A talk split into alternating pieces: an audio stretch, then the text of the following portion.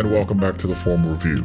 Today, we'll be looking at the 2021 film Raya and the Last Dragon. Now sit back, relax, grab your drinks, and let's talk about this movie. What's up, y'all, and welcome back to the Formal Review. This is season four, episode two, and I thank you all for tuning in once again. Now, I know it's been a little bit since the last episode, and that's just because I've been dealing with a few personal things. If you know, you know. And that's also why I haven't done a This Month in History episode in a little bit, so I will be starting that up again in May. But in today's episode, I will be analyzing Disney's newest animated film, Raya and the Last Dragon, and additionally, I will be going into an update to my movie collection, so stay tuned.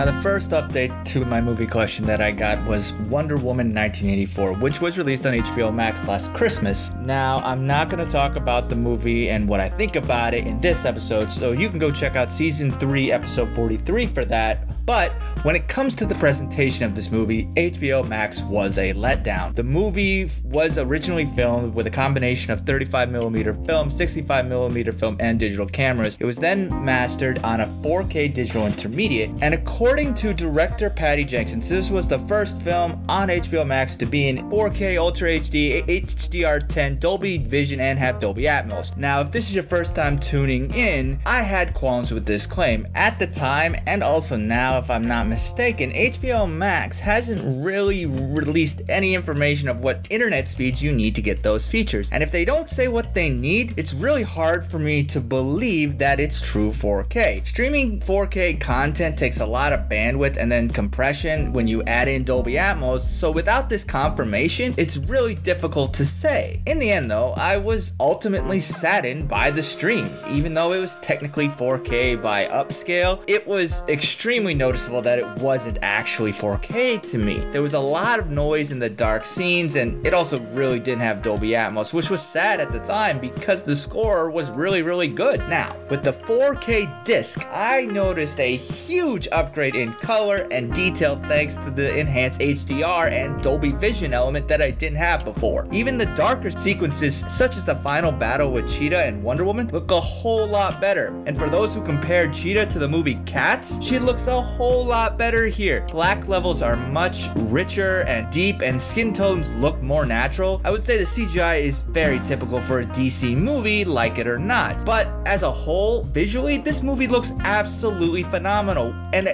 then you add in the new Dolby Atmos tracks that was missing from the stream, which is obviously an upgrade as well. It's not as good or as immersive as Batman vs. Superman or Man of Steel, but still up there when it comes to those immersive effects. One can hear how each bullet, vehicle, or piece of debris from an explosion flying by your ear, and frankly, that is a huge upgrade over the stream. And that Hans Zimmer score fits extremely well into it. Now, the other update I got was the remastered version of Batman vs. Superman Dawn of Justice Ultimate Edition. Long title aside, basically, Warner Brothers allowed Snyder to revisit and restore the Batman vs. Superman to its original intended vision, which had IMAX footage in the 1.43 to 1 aspect ratio, similar to what he did for his Justice League film. So there's a few scenes apparently in this, I have not watched this yet, that are going to have those black bars on the side of the movie instead of on the bottom like the rest of the movie. He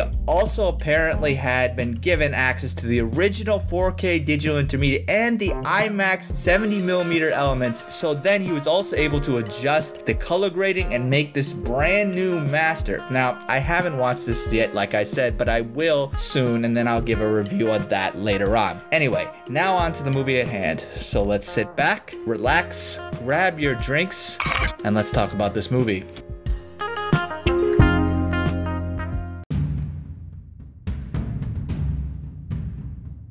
Now, before I get on to this analysis, I'm going to preface it with a slight spoiler warning. I will do my best to keep the analysis vague, but as always, I do suggest you go watch the film first before hearing what I have to say about it so you fully understand everything. Now, if you don't care about that, just keep listening. Also, I know I talk about this at the end, but the data shows that most people don't listen to that part, so I want to talk about it here and reiterate the importance of leaving reviews on your favorite subscription services. I do read those because I do want to grow because these episodes are really for all you listeners out there. And I want to keep this entertaining. So, what do you want to hear? Do you want to hear games? Do you want to hear more of the 4K stuff? Do you want to hear me talk about a certain movie? If you want to come on and talk to me about something, if you want to debate, I'm always open to do stuff like that. So, you can always reach out to me on social media. I always want to grow and improve. And just because something works doesn't mean that it cannot be improved. So, if there's something that you want me to improve on, let me know, and I will grow as such. Anyway, Raya and the Last Dragon is a computer animated fantasy action adventure film produced by Walt Disney Pictures and Walt Disney Animation Studios. It is the 59th film produced by the studio and it was directed by Don Hall and Carlos Lopez Estrada along with co-directors Paul Briggs and John Ripa. It was written by Qui Nguyen and Adele Lim and the score was composed by James Newton Howard. Now the film has a predominantly Asian American cast including the voices of Kelly Marie Tran as Raya and Aqua Fina as Sisu the Dragon, along with Izaac Wang, Gemma Chan, Daniel Dae Kim, Benedict Wong, Sandra Oh, Thalia Tran, Lucille Soong, and Alan Tudyk. The film is set in the fantasy world of Kumandra, and 500 years has passed since the humans and the dragons lived harmoniously. Then the Druun came and started to turn the world to stone. The dragons tried to stop them, but only did so when the last of them, Sisu, who used a magical gem to save the day. She then disappears, and the kingdoms fight for the gem as they believe that it brings them prosperity. This divides the people into different tribes based on their placements on a giant river that looks like a dragon, so they name themselves Fang, Heart, Tail, Spine, and Talon. So the film starts off with Raya, who is a princess of heart, training to be the next defender of the gem. Her father then invites the other tribes to join once again to try to be Kumandra. But what meant to be this diplomatic reunion ends up being something that causes more divide among them, the gem is broken and the Druun are resurrected. They then turn Raya's father and many, many others into stone. And then fast forward six years, and Raya has become this untrusting nomad trying to find Sisu to bring back all the pieces of the gem together to save her dad and then eventually Kumandra itself.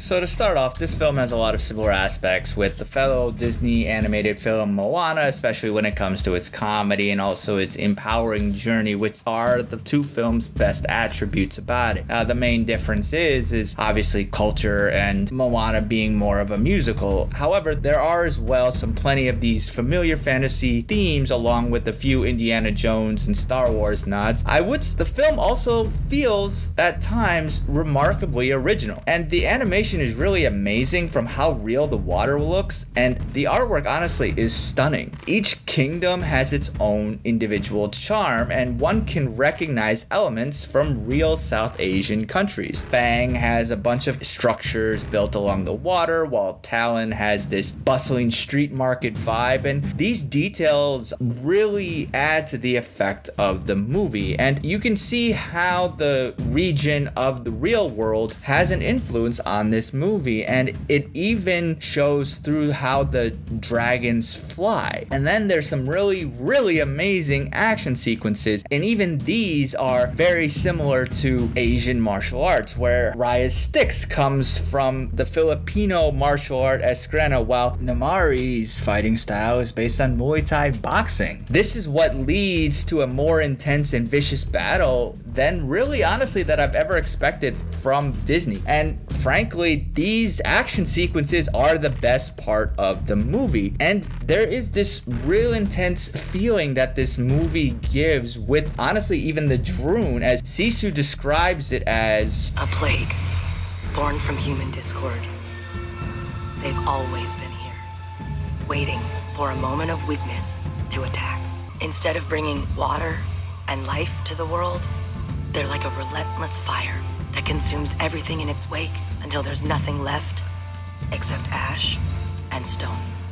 But there's also these farting bugs that when they fart, the toots explode. So it's a definitely a film that balances serious action sequences with goofy Disney more than it would distract you. And honestly, it's a really good story of courage, triumphs, and challenges, and really being a unselfish person. And that, frankly, is a really great message to pass on to people. And this is really supported by the amazing score. I think that the music really places you into this Asian world. Now, arguably, an Asian composer would have been able to do that better. However, Howard does do a very decent job. He is a very excellent composer. And the characters are very well done. Tran does a very good job as Raya, but I think the standout here is Awkwafina. And honestly, as watching this movie, one of the things that Awkwafina as a person does extremely well is that she will make you smile. Whether or not you're a big fan of her movies or honestly her comedy, she brings this charismatic happiness to a role. And that sits very well with the creature of Sisu based on who that character is. What also Awkwafina does well is that she brings this hilarity to life of this character as Sisu's kind of self deprecating attitude about life and really shows how she evolves from this kind of meek character to a fairly confident person. And she's the best character of this movie. And frankly, she's just adorable as this somewhat oddball water dragon. When it comes to stereotypes, there is this thought that Sisu is this great, powerful dragon, but then you learn that it's not exactly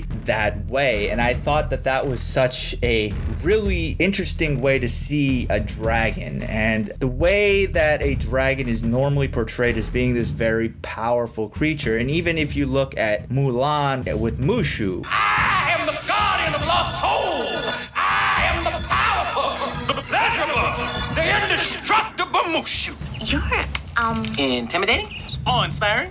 tiny. Of course. I'm travel size for your convenience. If I was my real size, your cow here would die of fright.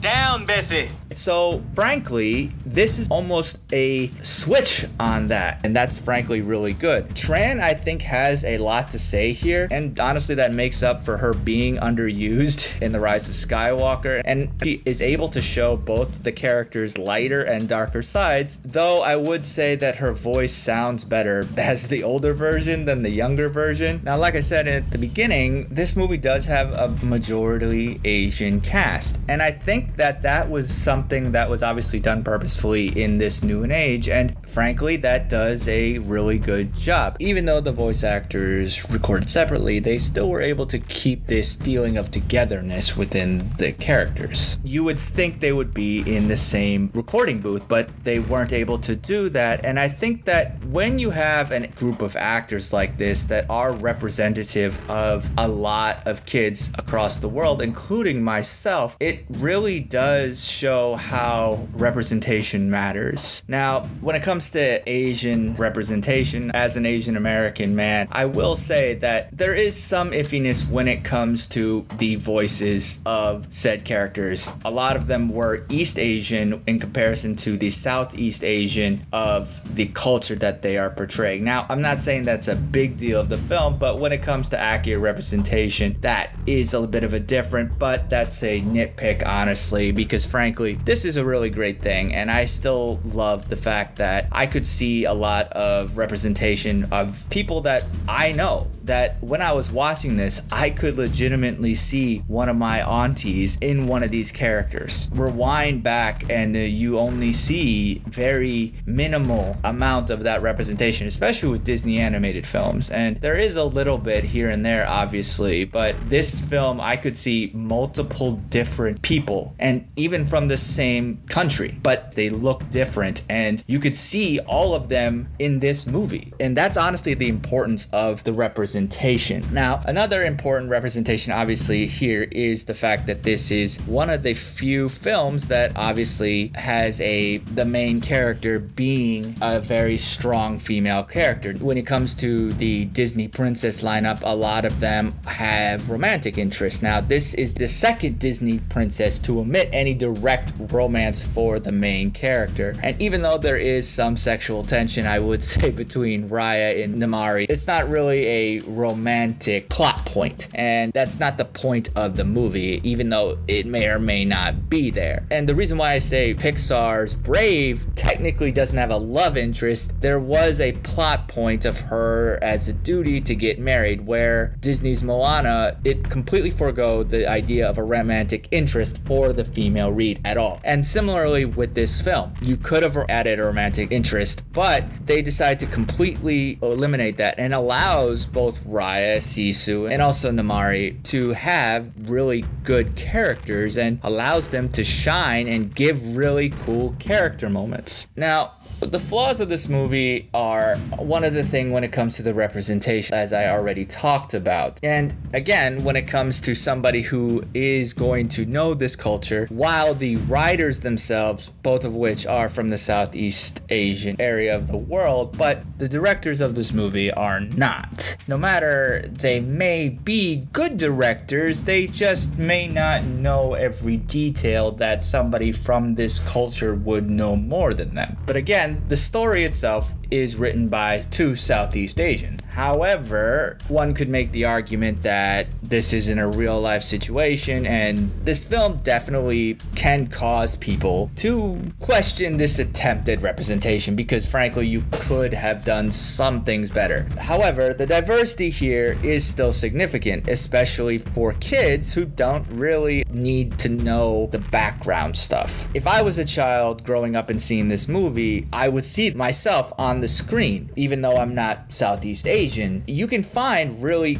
great value in seeing movies like this, even though there's not so much representation behind the screen. And it really can remind you of the importance of appreciating other types of cultures. And frankly, this just leads for a better path for diversity and representation seen on screen because this is a step in the right direction, especially coming from an animation studio that really didn't do much until the 1990s. And frankly, even since then, it's come a long way. And honestly, Raya in itself is beautiful and it's celebratory and it shows how a different culture and communities really brings hope around everyone. And that's the true message of this is that no matter where you come in, from in the world, your point of view matters and that's how things get done. It's sitting down and honestly trying to understand the ending of it because the theme and the ending of the story, which again is about about trust and who do you trust, especially in this world now where everyone's being questioned. And we can't go on as a society and live without open heartedness and open ears. Because as one can see in the movie, Raya and Namaari learn that you have to be willing to have your heart broken and keep it open again and again. Hate can't be fixed with hate. So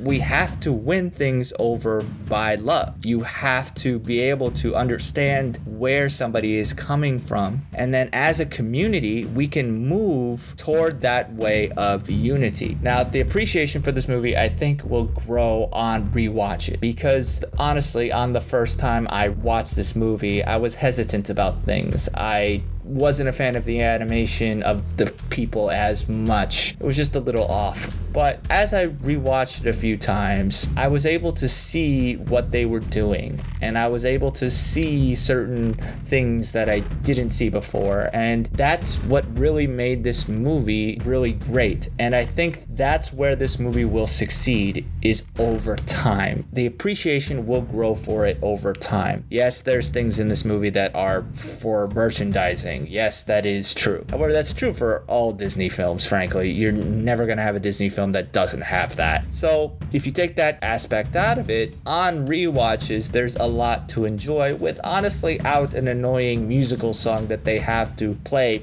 multiple times, or for kids who want to listen to the same song over and over again. Adults can re-watch this movie over and over again and not really get too bored by it. There's some really great action sequences that can keep it rolling for adults. And they just did a really good job of saying that message within the movie without really packing it on too thick. At the end of the day, it is just a simple adventure film and really giving a good action movie that has tension and great bonds and a great message. The story's great. Voice acting is fantastic. The direction is good. The message is great. The ending is good. And all in all, this movie is a good movie to watch. It's refreshing, it's kid friendly, and as an Asian American, it's extremely riveting. I would say this movie is worth watching again and again. Now, what did you think of the movie? Let me know. Hit me up on social media. The formal review is on Facebook, Twitter, and the Gram, and also YouTube. The handle's all the same. It's at the formal review. And for anyone who has supported me on a financial basis, I thank you very much for supporting me in that way. For anyone who wants to support, you can go to anchor.fm forward slash the minus sign formal minus sign review and click support this podcast, and any donation is appreciated. Thank you all again for tuning in. And until next time, wash your hands, get vaccinated vaccinated, and wear your mask. And I'll see you at the movies. Thanks for tuning in to another episode of the Formal Review. Cheers, and we'll see you next time.